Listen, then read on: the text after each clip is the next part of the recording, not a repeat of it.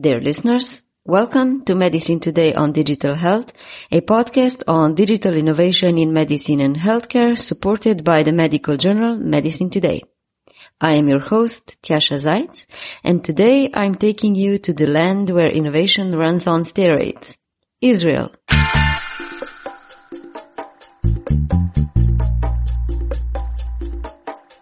Israel is a country of 8 million people, attributing around 7.5% of the GDP to healthcare. Serial entrepreneurship is the norm here, fueled by military service discipline, high population education, and good ties with the best education institutions and big industry players from the USA. As you will hear, the level of inspiration in Israel is overwhelming. It's fair to admit that Israelis are also excellent at marketing, so keep a little bit of skepticism in mind when listening. In this episode, four speakers explain their views on Israelis' determination to radically reshape healthcare. First, let's hear from Levi Shapiro. He is an entrepreneur, investor, and the organizer of the MHealth Israel Conference, an annual event on digital health innovation, which has been organized for the 5th consecutive year in September this year. What is it about Israel that makes it so special?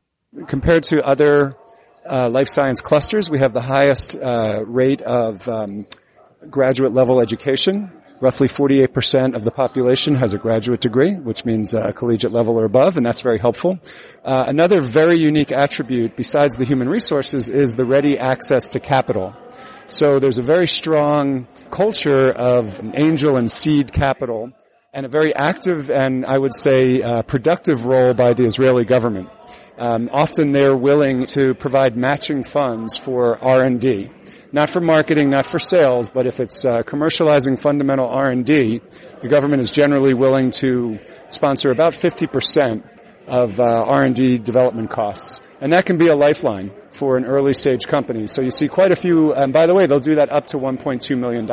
One important influence is also the tight connections to the U.S. A lot of Israelis go to the U.S. to get education at the best universities and come back. I think this was also the case in your case. You lived in the U.S. So I moved to Israel 6 years ago.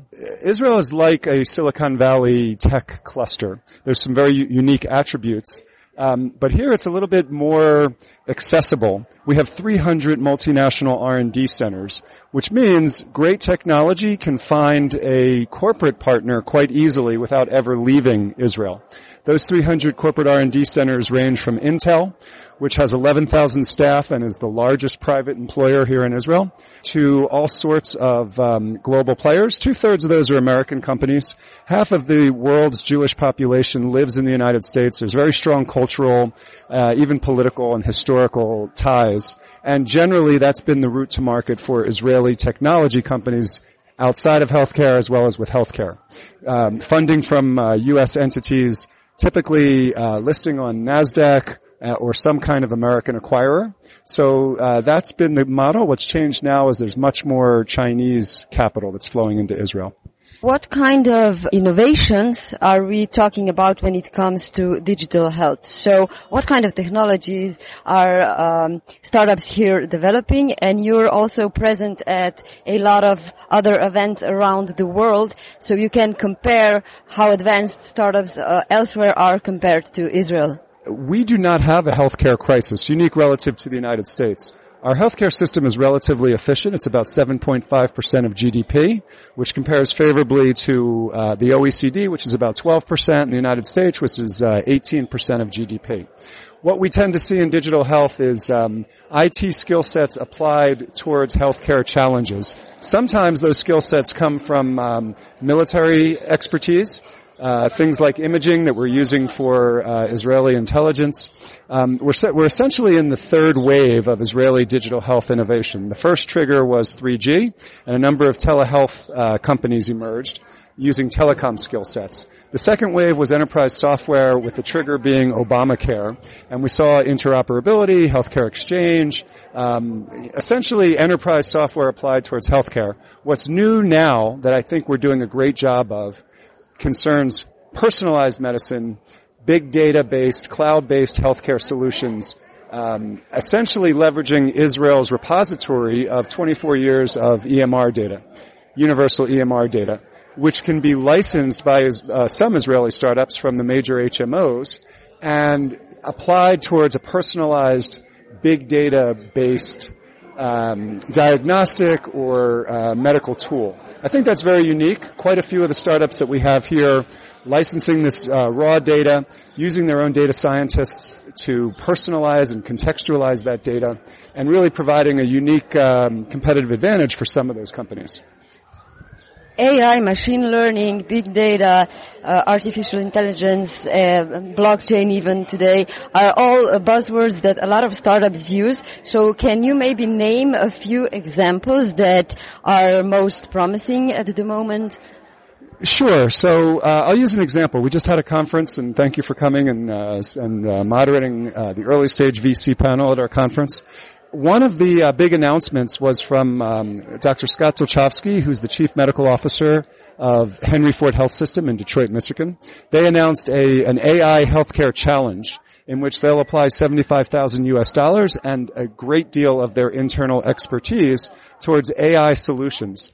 The bottom line is Henry Ford and other major U.S. health systems have these repositories of unstructured data. They're not sure what to do with it. They desperately need some form of expertise that can apply their data scientists towards using data for better outcomes. So that's what we're seeing a lot of.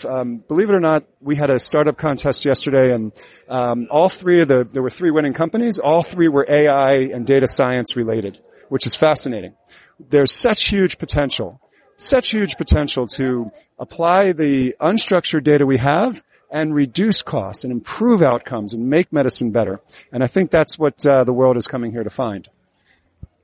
You've organized the MHealth Israel Conference 5 times by now. So in 5 years, how do you see the development of complexity of the solutions or problems that the startups are addressing? Well, everything has changed. The world has drastically changed. The very first MHealth Israel Conference, we probably had about 15 companies apply for the startup contest. We approached major farmers, major players in the ecosystem, and they didn't understand why we were doing MHealth and what the point was. That's really changed. We had 66 applicants for this year's startup contest.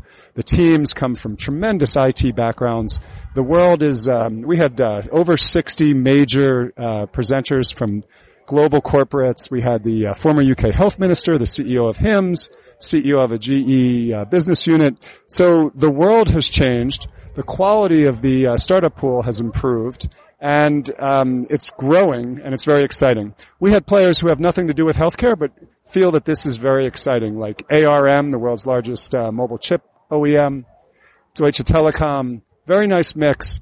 There is this interesting overlap of IT and healthcare, and everyone's trying to figure out what the future is. And what's exciting is being part of a large pool of talented, motivated experts who want to help change that. When you visit a conference like this and get an insight into how things are working, everything looks very perfect and better than the rest of the world.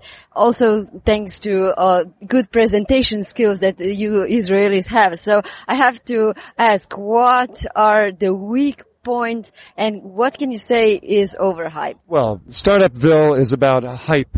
That's real. But fundamentally, great technology is compelling. Really, really good technology is compelling. Now, finding a market for that technology is a challenge, and it's probably even more difficult in a healthcare context like the United States, where it's a very fragmented, opaque go-to-market environment. Overhyped, things that don't have a real need from doctors. So I think Israel's challenge. We're fairly good at commercializing great technology. The Weizmann Institute is a global top 10. I think it was global top 15, the only non-U.S. institute that appeared in the top 15 this year.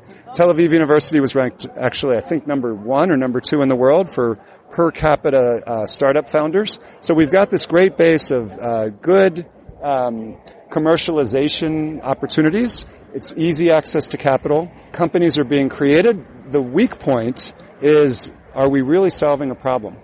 And that is a challenge for Israelis because we don't have that problem in Israel.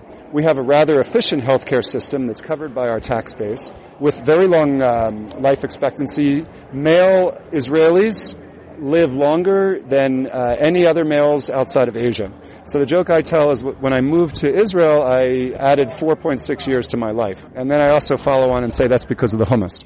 So the challenge for Israeli startups is the U.S. is the target, and yet the U.S. is a big mystery in terms of the healthcare go-to-market. And that's really where a lot of the companies here fall down. And also, because of that seed capital, there's a huge pool of companies with somewhere between 500K and 2 million in funding who then reach a very accelerated valley of death because there's limited institutional capital relative to the pool and quantity of seed capital. So we have a lot of great companies, great technologies with full-time teams, a few pilots, and they simply aren't going to raise that $5 million Series A. So that's a huge challenge, and the reason they're not doing it is the validation challenge and making sure the doctors are in love with this. And an American doctor's thought process is very foreign to a team of Israeli tech founders. From your expertise and insight into the digital health space, what would you say are going to be the major things, let's say, in 5 years? 2 years ago, you said that wearables are dead. They're not quite dead yet, but still, where do you see the innovation going from the idea stage to actually already being at least partially implemented or developed? First of all, thank you for remembering my comments from 2 years ago. And I'll actually, if you look, Intel killed their wearables team. Fitbit has gone through some serious trials and tribulations. I would argue that 2 years ago, investing in wearables was probably not a great bet. Right now, I think we're in a position where we're under-resourced. There's fewer medical professionals, especially for the bottom of the pyramid, developing world, emerging markets. We simply don't have those skills where we need them. So somehow upskilling people, transforming them into healthcare professionals using artificial intelligence is a real interesting proposition. Now, doing that is a long road. I'm not sure how we're going to do that, but we have more complexity. We have an aging population globally. We have great digital tools. At the 2020 Olympics, we're going to have 5G deployed by Japan. What are we going to do with that in an environment and a reality where there's just not enough healthcare professionals? And some of those activities, as I'm not the first one to say this, but 60 to 80% of a doctor's time is spent on administrative tasks.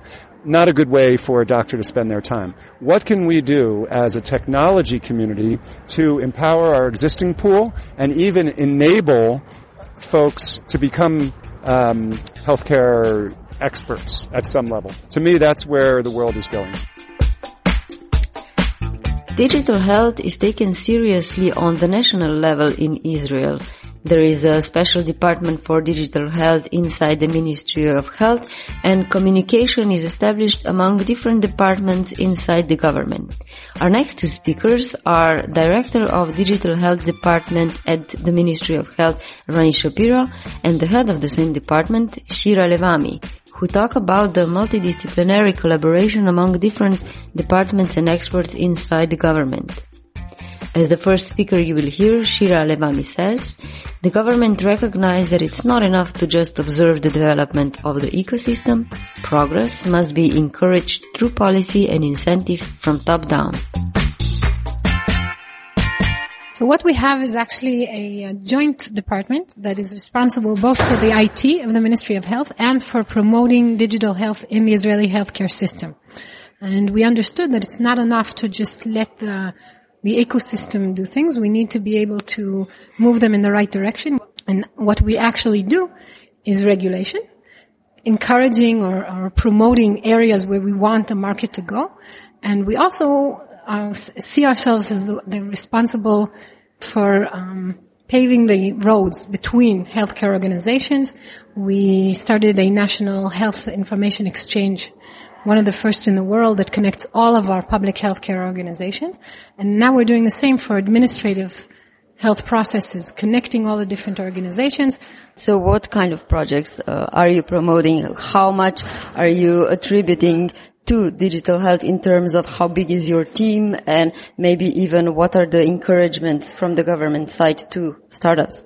We're running both projects that enable the collection and documentation of data, such as building clinical files. We also see ourselves as enablers for the whole system to have documentation possibilities, such as even small private clinics. We have a huge project that runs the interoperability infrastructure in Israel that enables each and every organization to join the network. We have a project of a national infrastructure for big data. I want to add to that Israel looks at how it can promote the digital aspects and the digital technology in all of the different areas. And it has a team called Digital Israel working in many areas. So we're the branch working on digital health as part of the Ministry of Health. And you mentioned at MHealth Israel that you have 85 WhatsApp groups. Can you comment on that? What kind of groups are these? I mean, how do you manage to even communicate in them? It's time-consuming. It is time-consuming, but it does also enable us to multitask. We can consult whether we are in the same meeting or if one representative goes to a meeting and the others are absent, we can also bring the other opinions or notions into a meeting, and this is very, very efficient. So what kind of people are in the groups? We have both people from within our department in the various teams. We're running over 200 projects simultaneously. And also we have groups with our partners from the government and with our partners. But, I actually want to reply with a question. I don't understand how we can do what we do without all of these WhatsApp groups. I can't understand how we ever lived without it. And it's what enables collaboration within and between organizations. Broadening the way we think about issues, because we consult continuously. And also it expresses the way we work. We work sharing and collaborating and consulting all the time. So I want to say one thing to digital health innovators.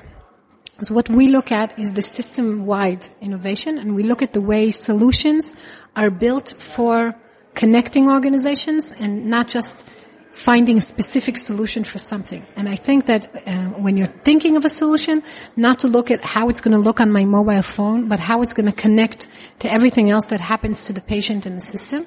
And I think otherwise, many of these things will not succeed. I'll give an example of one of the challenges we're facing right now. We're looking at how to incorporate information from IoT information, from apps, from sensors, from wearables, from all of the different aspects. And the problem that we have is not that there's not enough of these. There's plenty of those. But how can we manage this information? What kind of platform do we need to have? And we haven't found one yet that can incorporate this information, analyze it, and be the basis for operational uses and for big data and analytic uses. The whole system and innovation are changing Israel rapidly. In what time frames are you looking at when you are preparing the visions? Where do you see healthcare or digital health in Israel in 5 or 10 years? Well, we look at both the long-term or medium-term vision and the short-term vision. We can't come with solutions that will only start providing ROIs in 10 years. So, for example, we're working on a national precision medicine initiative, and we're building it as an infrastructure, but we also see things that can already be done in the very short term and immediate research that can be done. So we have to look at various time frames simultaneously. So what does this precision medicine national idea entail? We're building community of volunteers. We're looking at least 100,000 volunteers that would donate their genomics data and their clinical data that, as you know, we have in Israel, plenty of, also behavioral or the streaming physiological data, patient-originated data. And we want to build an infrastructure for research over those all those types of data combined. If I look forward, one of the things that we really try to achieve is the ability to incorporate third parties or other innovators' ideas into the general architecture of the Israeli health system. And this is something that we're planning now, the infrastructure that it would enable third parties, whatever, decision support systems or whatever, to be incorporated easily into the various organizations in Israel. And I think this is something in a time frame of single years, maybe 2 years, to look forward. The innovation and translation of it in practice could not be possible without adequate support from prominent medical experts. And this is exactly who our last speaker today is. Eyal Zimlichman is the Deputy General Director and Chief Medical Officer of the Sheba Medical Center. He explains how the medical center with 2,000 hospital beds, a gas station, 2 shopping malls, 4 hotels and 8,000 employees is approaching innovation. As a symbolic gesture of living in the digital era, Sheba is transforming a 6-story paper medical record archive building into a new innovation center where they will merge internal experts, outside startups and industry partners into a one fast-acting innovation hub. I'm Chief Medical Officer for the past year and also in charge of medical innovation. And I was the Chief Quality Officer before this since 2013. I happened to be in the US for 4 years during the time of Obamacare, which was quite an interesting period, especially from digital health and the high-tech act that was legislated at the time. I was on a few of the advisory committees as well. So it was very interesting for me to come from Israel, which is more of a digitalized country in terms of medicine, and to see the attempts in the U.S. to try and get to that point. Obviously, the challenges in the U.S. market are much bigger in terms of the size. How do you get hospitals to implement electronic medical records? How do you get them to implement the meaningful elements of the electronic medical record? One of the things that I really learned a lot by staying in that time in the US is learning how to make sure that you're actually gaining value from the digital health devices that you're using. How do you make sure that it's cost sensitive so that you actually save money at the end of the day and you show a return on the investment? So Sheba Medical Hospital is a paperless hospital. Right. How does that translate to the patient? So from the patient perspective, how does it look like to be admitted to the hospital here compared to a completely not interoperable hospital in the US, where going from one doctor to another doctor means like explaining everything over and over again because the connectivity is not there? A couple of things that are very much patient-centered. For some, as an example, one of the things is the patient portal. We've invested a lot in our patient portal. We try to get obviously as many patients as possible on the patient portal, and they can access it through their smartphone or through the computer at home. But the other thing is they're also open to the medical records while they're hospitalized in the hospital. So every patient has a tablet on a retractable arm attached to the bed. And on that tablet, they could see their medical information. They could see CT scans, for example, or laboratory results. So everything that happens during the hospitalization, they get right away, just like the staff does. We also allow them to access other data, like they would see who's the staff at the department they're at, what are the visiting hours, what would be prepared for lunch or dinner, or all of that. So in terms of the digital aspect, the patient here is much more exposed to all these elements I mentioned than other hospitals I've seen. So does that mean that if I as a patient go, let's say, abroad to a completely different hospital, I can actually show the doctor there all the data through the app? Yes.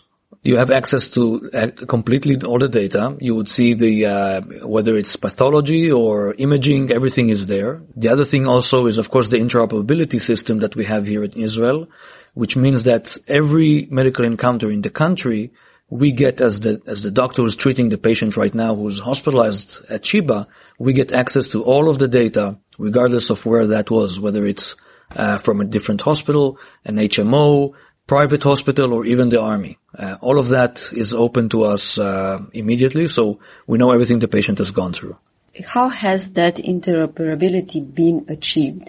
Maybe we can go a step back here, story-wise, explaining a bit how did Israel manage to become so IT advanced. In my perspective, if I look at the countries, what I see is that if you have a vision at the beginning and you start implementing that vision, such as Estonia, for example, then things have a chance to be implemented. But once you build from the wrong perspective and you have many systems that don't talk to each other, then it's really, really difficult to change things. So first of all, the system is built in a way where, you know, compared to the US, where I'm quite familiar, it's much easier. We have basically 4 HMOs, and every citizen really could choose which one of the HMOs is on. Now, the HMOs already in the beginning of the 2000 years, within 3 or 4 years, they all went digital. So they made a decision, and if you're a doctor working in one of the HMOs, if you're not recording the patient encounter on an EMR, you wouldn't get paid. But that seems so simple. Right. Why is it so hard to implement in other countries? I mean, there is legislation, but still hospitals or doctors just don't care about it. So the HMOs had to go through the processes of actually choosing a system, implementing the system, teaching the doctors and the nurses how to use the EMRs. All of that was a transition period we went through, again, during the early 2000 years. The hospitals started at that time also. We were completely paperless from 2004. We had our first EMR implemented in 2002. Some of the other hospitals came later. And there are a couple of hospitals that are still not digital in Israel, but I think 80% of them are. The other thing is the interoperability, which comes in this story comes another factor, which are the private companies we have here. And this is a specific company called DB Motion, which does not exist anymore, basically sold to Allscripts, the large American EMR. And DB Motion really started again in the early 2000 years. They had a vision that they would be connecting different EMRs. And the challenge that they had to face was, how do I turn different languages into one language? So, for example, hemoglobin, in one EMR, you use one term. In another EMR, you use another term. But somebody has to say, well, they're both hemoglobin. And this is how they've done this. They've built a very sophisticated network of ontologies to really understand all of the different hemoglobins, all of the different myocardial infarction. And by 2015, we have 100% of the country on the system. And by that, I think we're very unique. We're probably the only country in the world. So what does it mean in terms of public health or health policy? How much research can be done by the Ministry of Health? The system was mostly designed for clinical care. You know, if a person comes into our emergency department and this is the first time I'm seeing him, I pull him up on my system and I see everything that happened with him throughout his life. Even if that patient was examined by a military doctor in a tent in the desert, we still get that data captured. 100% of medical encounters in the country are captured. So that really has a big impact on quality of care, on cost of care. We don't do redundant testing because the CT was done last week. Why should we repeat the CT? The other reason is something we are now starting to explore. And this is what you mentioned, is how do you actually take advantage of this huge amount of data, really having all of the patients in the country, all of the citizens in the country, being able to look at all of their medical data. And the government has now put in legislation that would allow researchers access to that data. For a couple of years, there were a lot of political movements that were saying, you know, can we access the data? Who owns the data? Is it owned by the HMO? Is it owned by the patient? And of course, we had to go through several processes. But we're certainly at a point right now where we have a mechanism in place that researchers, epidemiology, the government can go in and look at large populations and see whether there's an epidemic that's starting or there are any changes in medical services that that from a policy perspective you need to look at.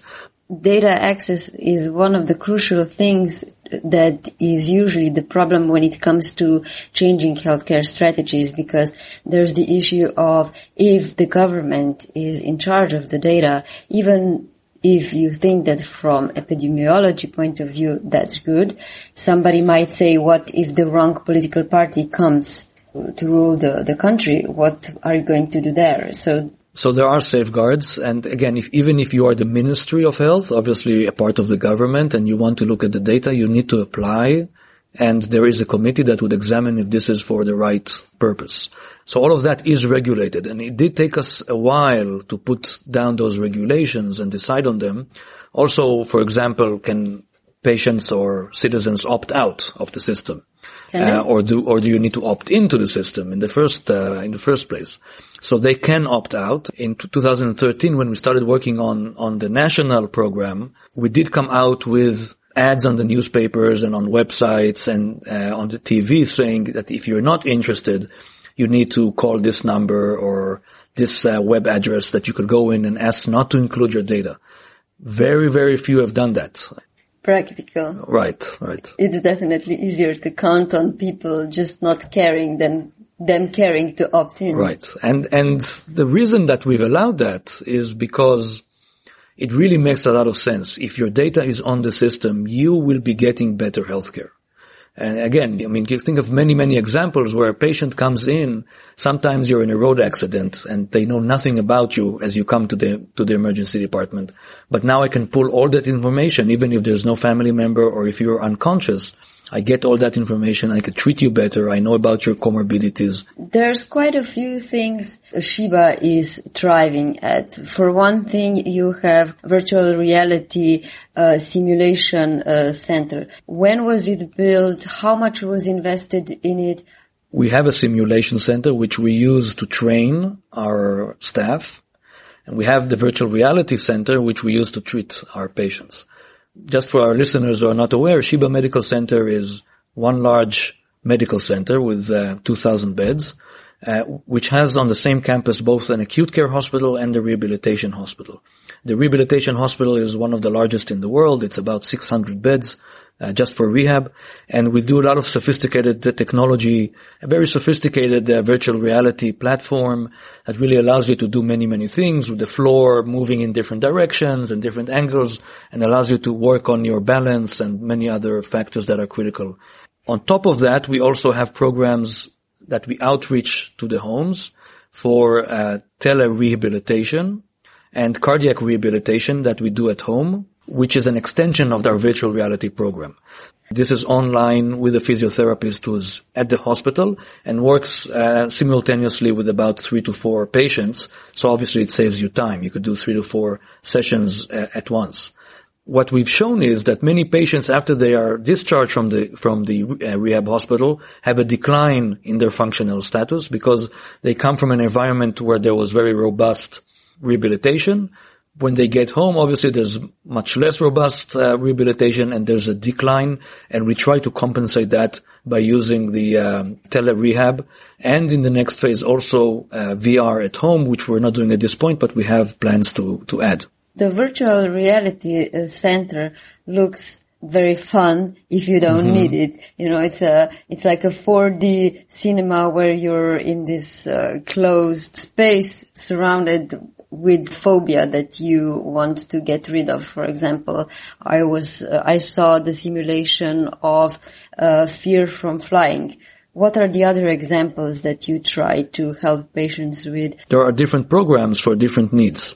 A lot to work on balance and on manual work. So for example, if you're in a virtual reality environment, you might be walking in a forest and you have birds coming at you and you need to touch the birds. So that works on your coordination. Patients love it, and it's been around for about 4 or 5 years. We're over 1,000 patients that were treated. Also with our tele-rehab, where we already have 30,000 patients treated. So I think we're probably the center with the most experience in the world with telerehab and cardiac telerehab, which is something we're doing right now. In Israel, you're entitled to cardiac rehab after an acute MI or after a cardiac surgery, but only about 30 to 40% of the people actually get it because there aren't as many in-hospital places to do this, and there's a long wait to get into a facility for cardiac rehab. But once we do cardiac rehab at home, it would allow us to get to 100% of the population, and it's being covered by the health insurance. A big thing in IT and industry in general at the moment is blockchain. How do you see its application in healthcare? And are you already enthusiastic or skeptic about what's happening on the market? I mean, blockchain, the main use for that would be for in terms of data encryption. Data is obviously critical to make many of the things we want to achieve achievable. It's a very strong point at Sheba. We have huge databases. And also, as you talk about data and big data, you will need to find solutions on how to anonymize the data in a way that we would be able to, you know, to play with it, to work with it, to have to get to a point where we could put the data on a disk on key and go around and innovate on the data. We call it sometimes liberating the data. The data is there, but how do we make it actionable? I think blockchain is one of those approaches to do that. I think it's very early on still. We have not seen the full potential. We are using some other methods to do that. We have a system we use here at Sheba by a company called MD Clone that basically makes synthetic data out of real data, basically retaining all the properties of the original data, but it's all fake. So if you have the name of the patient in the original data, it would be a scrambled name in the synthetic data. So that enables you to do research. Right. It enables us to do research, and we know for sure that all of the statistical tests properties would still be kept in the synthetic data. There's been much research around that. So in terms of research, it's a huge enabler. We also know that's true for genomic data, not just clinical data, which of course is something very important for us as we move forward. What we don't know yet is how good is this working with more sophisticated big data methodologies like machine learning and deep learning. But we're starting to get more and more experience with that as well. From your perspective, what is it about Israel that makes it an environment which enables so much of success in innovation? I think the culture is a culture that motivates people to innovate, motivates people to try. And even if you fail, you try again. There is no shame in failing. And most people here have tried a few startups before they found one that actually works. The other thing is, you know, I think people have the confidence to try what they believe in. You know, from kindergarten to school to the army, people speak their mind. They're not ashamed to say what they think, and if they have something they believe in, they would try to build it. But of course, on top of that, there is what the government has done to enhance innovation and some of the programs that were done in Israel. The accelerators that we have here, where the government is paying 85% of the funds in the accelerators, and the outside bodies need to come up with the added 15%, which is a program that now other countries are trying to imitate.